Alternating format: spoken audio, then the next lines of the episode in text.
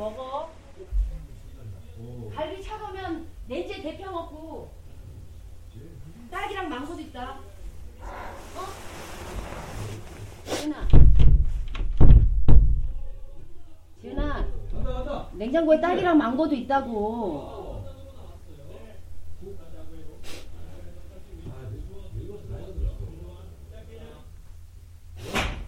왜 꺼? 아유, 뭘 그래. 지은아. 오늘 성모순천 대축일 미사 있는데 엄마랑 같이 갈래? 어, 됐다고. 나 성당 안 다녀. 이제 그냥 좀 놔두라고 좀.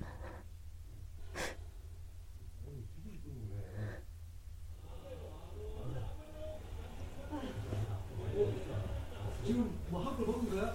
아, 에이. 엄마! 아유, 가면 아니, 무슨, 이해가 안 가네, 통화가. 그러니까 기도한다고 안 될 일이 됨. 이 세상에 안 될 일이 어딨어. 다 거짓말이야. 신이 있긴 어딨어.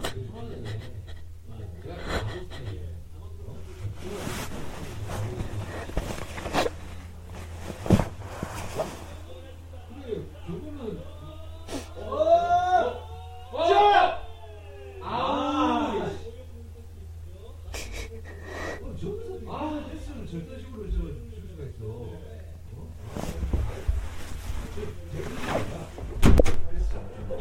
아, 제가 말해줘. 말했지, 몇번 말해, 말해야지. 자, 어디가? 신경 꺼.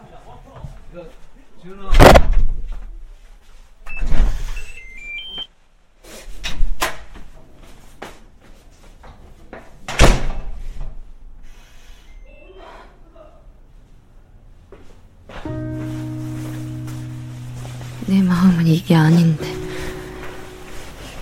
내가 제일 힘들고 삶의 벼랑 끝에 서 있을 때도 붙잡아준 게 가족인데.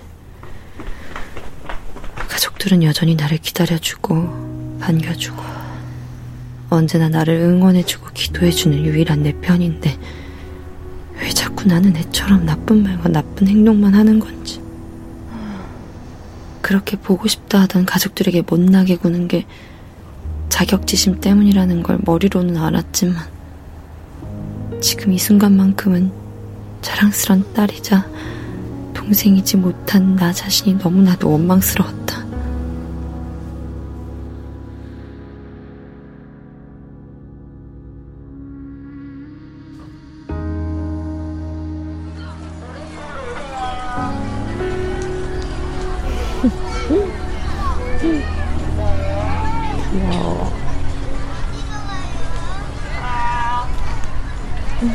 요즘은 이런 아이들 뛰어노는 소리를 듣기 쉽지 않은데.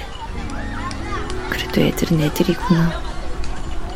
나도 저만때쯤 나이일 때 저렇게 학교 앞 일터에서 그네 타는 걸 참 좋아했었는데. 땅땅 웃기도 하고 참 많이 웃고 떠들고 그랬었는데. 언제 이렇게 훌쩍 커버린 건지. 어릴 땐 그렇게 빨리 어른이 되는 게 소원이고 간절한 바람이었는데 막상 어른이 되고 나니 삶이 이리도 고달플지는 몰랐다. 아니면 나만 그런 건가?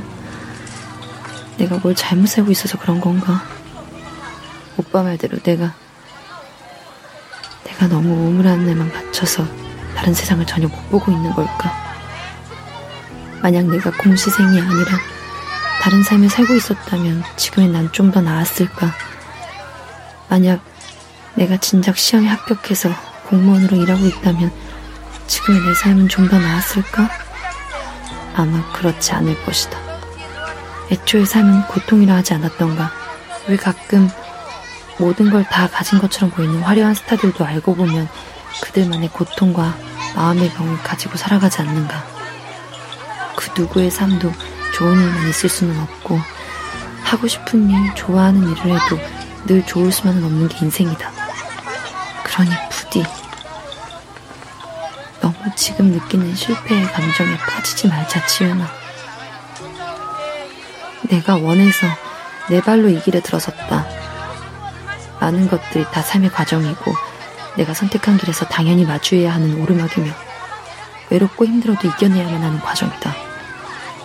넘어서야만 하는 산이며 우회할 수 있는 길은 없다.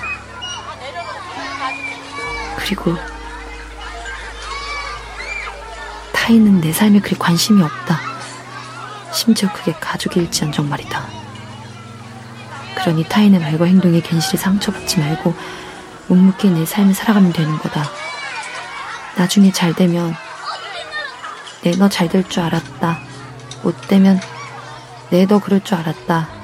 가 되는 게 타인이니까.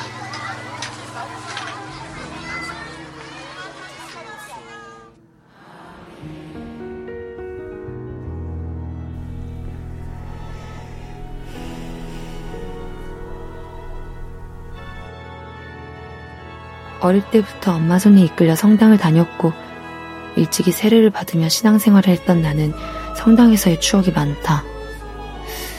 그래서일까 성당이라는 공간은 늘 나에게 알 수 없는 심리적 안정을 주었고 신은 내 기도와 소원을 잘 들어줬었다. 가슴 떨리는 고백을 하기 보름 전부터 했던 생애 첫 묵주 기도는 중학교 시절 내 첫사랑을 이루게 도와주셨고 제발 오랜 기간 준비한 만큼 실수 없이 좋은 성적 얻게 해달라던 고3 수능 시험 기도에 대해선 우연속으로 찍은 문제가 정답으로 채점되는 응답을 주셨다. 그 외에도 살면서 예상치 못하게 마주해야 했던 수없이 많은 사건, 사고들로부터 나를 지켜주셨건만 20대 중반 들어서부터는 도무지 응답이 없으시다. 내가 교회랑 성당을 섞어 다녀서 그런가. 아님 등산할 때마다 절에서 한 기도 때문에 버림받은 건지. 아님 내가 뭘 잘못한 건지. 만약 잘못한 게 있다면 이제는 부디 좀 용서해 주시고 예전처럼 좀 보살펴 주십사 했다.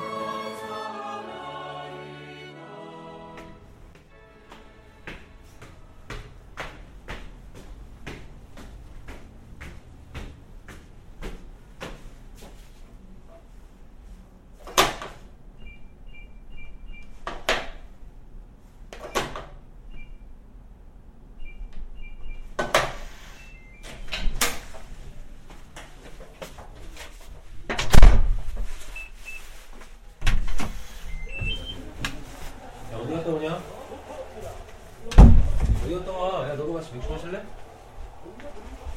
야, 같이 마시자. 지현아, 그 저기 그 엄마가 그저 식탁 위에 어? 그밥 차려놨으니까 그 얼른 먹어. 어? 지현아, 배 안 고파요. 내가 안 고플 리가 없잖아. 저기 지현아, 그 엄마가 아까 너 좋아하는 거 아, 됐어. 나 좀 냅두라고. 어? 뭘, 뭘, 뭐?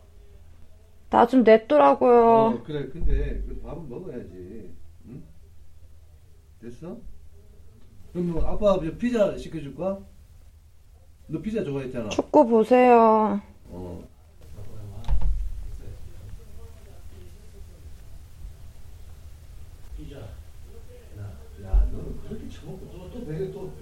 공시생활 2년차.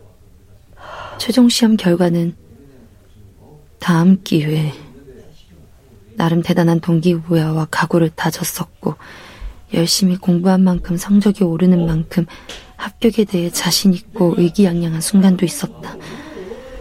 하지만 2년 동안 실패하고 낙방하면 누구나 기가 죽는다.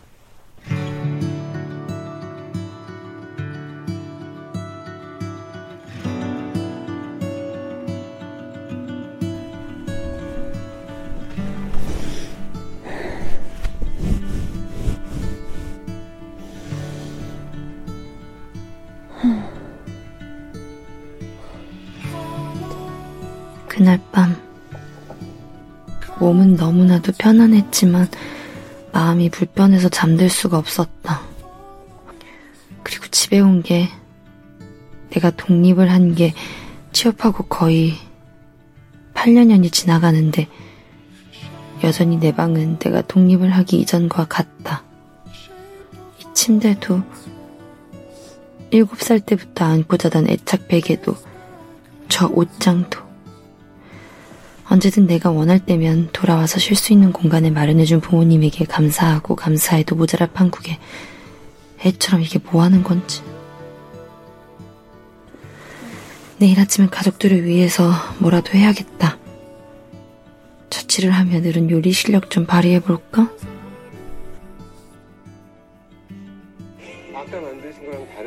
이런 나의 마음을 나보다도 더 잘 알기라도 하듯 음식 레시피를 알아보기 위해서 켠 유튜브의 알고리즘은 지금 내 기분에 딱 걸맞는 위로의 영상 목록들을 추천해줬다.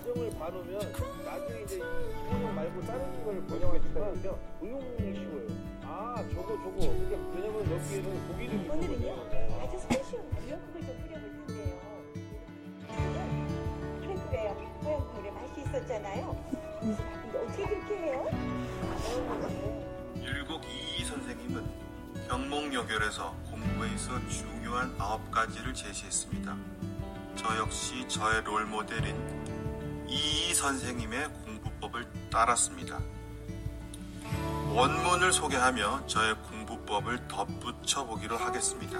하나, 입지라였습니다. 흔들리지 않는 뜻을 세워야 합니다. 제가 본 수험생들은 이 부분에서부터 흔들리는 경우가 많았습니다. 자발적인 시작이 아닌 타인의 권유나 타인의 바람, 안녕하세요. 공공입니다. 오늘은 제 이야기를 좀 해볼 건데요. 공무원 티오는 이미 정해져 있는데 공무원 시험 준비생들이 전국에 정말 수없이 많이 많이 있잖아요. 뭐 물론 이름은 공시생이지 공부 안 하고 시간 보내는 분들도 많이 있죠. 아, 근데 하지만 정말 하루하루를 열심히 공부하는 공시생들이 더 많습니다. 솔직히 저는요. 이미 필기 합격권에 충분히 들 수 있는 그 성실한 공시생의 수가 공무원 티오를 훨씬 넘는다고 생각해요. 그렇기 때문에 열심히 공부한 게 물거품 되지 않으려면 시험 당일날 반드시 운이 따라줘야 한다. 뭐 이미 합격권에 둔 공시생의 수가 공무원 취업을 하는 숫자보다 훨씬 더 많다고. 공시생 신분이라는 게 항상 압박받고 있는 것 같고 뭘 해도 자유롭지 않은 기분이잖아요. 저는 오히려 내가 고통스럽지 않으면 안 된다. 그렇게 항상 생각하려고 노력했던 것 같아요. 그렇잖아요. 시험을 준비하고 있는데 몸이 편하고 마음이 편하면 그게 오히려 더 이상한 거잖아요. 그리고 내가 고통스럽다면 그게 바로 합격에 더 다가가고 있는 거라고 생각하니까 조금 마음이 편해졌던 것 같아요. 그래. 맞아. 마음이 편한 게 오히려 이상한 거겠지. 나도 언젠가 저들처럼 합격 수기를 말하고 있을 때가 올 수 있을까? 그래. 여기서 포기할 수 없다. 여기서 포기하면 이지은의 인생은 미완성으로 끝날 것이다. 반드시 성취의 경험으로 마무리하리라. 이미 경험으로 알지 않나? 동서남북 어딜 가더라도 가시밭길이고 어떤 길을 선택하더라도 과정에서 고난과 실패는 피할 수 없다. So, this past year, I had to spoon feed those words to myself. And when you're down in the hole, when that moment comes, it's really okay to feel bad for a little while. Give yourself time to mourn what you think you may have lost. But then, here's the key learn from every mistake. 아, 너 맛있다던 김치. 그 이건 오이소백인데 어제 담근 거니까 하루 밖에다 놔놨다가 냉장고에 넣어놔. 그리고 이거 잡채 조금씩 남았으니까 너 먹고 싶을 때마다 조금씩 꺼내서 먹고. 냉동시켜. 많아. 아이 그러면 사람들이랑 같이 나눠 먹어. 오케이. 아이고 아이고 하는구나 우리 딸. 세상에는 열심히 하는 만큼 꼭 보답이 있고 얻어지는 게 있으니까 이왕 하기로 한 거 조금만 더 고생해. 알았어요. 열심히 할게. 걱정하지 마. 인생에는 어? 꼭 한 가지 일만 있는 거 아니야. 그냥 너무 이거 아니면 안 된다 이런 부담 갖지 말고 어? 알았지? 응. 이번이 마지막이라는 생각으로 하되 아. 그냥 원 없이 후회 안 남게 어? 최선은 다란 얘기야. 그만 좀 해. 아이고 또 큰 소리 날래. 아유, 다들 어른이 알았어. 알아서 잘할까. 그 마음 알았으니까 내가 열심히 한다고요. 걱정하지 마. 어쨌거나 저쨌거나 내 인생이야. 그래 그래. 아유, 아 근데 아빠 아직 주무시나? 아, 그래도 인사하고 가야 될 것 같은데. 아 그냥 가. 아빠 새벽에 왔어. 음, 저 가서 전화하면 되잖아. 알았어. 간다. 가 우리 딸. 전화할게요. 오고. 음, 가 지은아. 음. 전화할게 엄마. 간다. 아,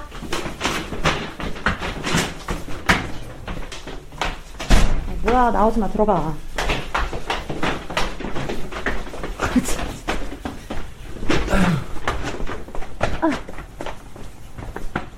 아휴. 야, 아빠 어제 오이도 갔다가 새벽 4시에 들어오셨다는데. 오이도? 오이도? 아, 나도 오이도 가고 싶다. 거기 빨강등 대 앞에서 사진 찍으면 진짜 짱인데 거기 조개구이 진짜 맛있어 오빠. 예. 아빠 요즘 대리운전 나가시는데 일이 오이도에서 끝나서 새벽에 들어오셨다고. 대리운전? 왜? 알겠냐?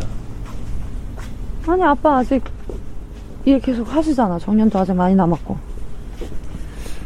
뭐 정확한 이유야 본인만 아시는 거겠지만 노후 준비하시는 거겠지. 우리한테 부담 안 주려는 일이 있을 거고. 야, 그 새벽에 서울로 오는 차가 어딨냐? 엄청 걸으셨던 것 같더라고. 나 때문인가? 응? 뭐가? 그냥 나 카페 한답시고 부모님 돈 다 까먹고 지금은 또 공부한답시고 생활비로 다 까먹고 됐어, 됐어. 야, 지금 와서 네가 그런 생각하면 뭐해? 아니야. 너 그 부담 가지라고 한 소리 아니고 그냥 알고만 있으라고 한 얘기야. 그래도 야, 일단 뭐야? 쓰라고. 아니래도 되는데 그래? 그럼 아, 그, 아 네. 다시 줘. 아, 진짜 아싸 어우, 빠르네, 진짜. 줬다 뺏는 게 어딨냐 재수건, 삼수건 어차피 붙으면 장땡이야, 어? 이왕 하기로 한 거 이번이 마지막이다 생각하고, 뭐 지나간 일, 앞으로 오지도 않은 일, 뭐 그런 거 걱정하지 말고 한번 열심히 해봐, 알겠어? 알았다 꼰대 맨날 무슨. 너 여자친구 생겼냐? 어? 웬 남자친구? 아니, 그냥. 갑자기? 갑자기, 그냥. 아이 고시생이 무슨 남자친구야 공부나 해야지 그래, 뭐 네가 어려이 알아서 잘하겠지. 아, 야, 택시 요즘 애들 이렇게 느려? 아니잖아. 불렀지? 아 아, 불렀어 왜 이렇게 안 와? 나 아, 추워. 좀? 나 들어갈게. 곧 야, 조심히 5분 가. 잘아 쓰고. 2분 후 도착이야 아, 좀 기다려줘 진짜 가냐?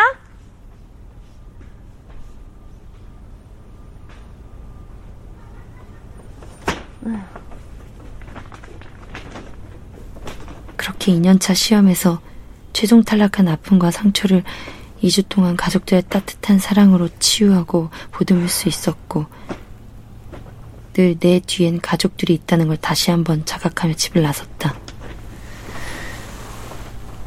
할 수 있다. 아직 끝나지 않았다. 모든 것들은 다 삶의 과정이다. 반드시 이겨낸다. 한편으론 불안감과 죄책감이 커져갔지만 이제 와서 돌이킬 수 없었다. 좋은 결과로 보답하는 수밖에. 그리고 다시금 열심히 살고 도전할 힘을 안고 새로운 기회인 3년차 시험 합격을 노리며 노량진으로 향했다.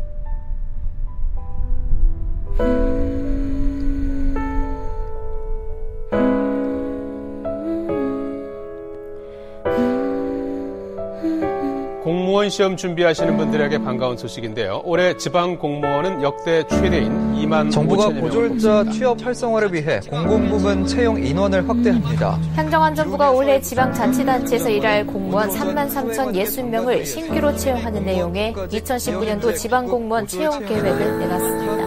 이는 작년보다 28% 대학을 가기보다는 취업으로 일찍 사회에 첫 발을 내디디려는 학생들이 진학하는 곳이 특성화 고등학교나 마이스터고 같은 직업계 고등학교인데요. 그런데 취업이 어렵다 보니 공무원 시험을 보거나 대학 진학을 선택하는 학생들이 늘고 있습니다. 전세현 기자가 취재했습니다. 새로운 기회를 노리는 건 늘 그랬듯 나뿐만이 아니었다. 올해 정부의 공무원 증원 소식이 발표된 이후 공무원이 되기로 마음먹은 수험생들은 더 많아진 듯 보였다. 희망은 커졌지만 현실은 더 어려워진 셈이다. 모두가 열심히 한다. 아무리 열심히 해도 티가 안 난다. 다른 학생들은 에너지 드링크를 물처럼 마시며 하루 두세 시간만 자며 공부한다. 내가 그대보다 못하고 있다고 느낄 때 불안감과 자괴감은 더 커진다. 다시금 현실감이 왔다. 그리고 2주간의 휴식이 무색해지게 다시 두려워졌다.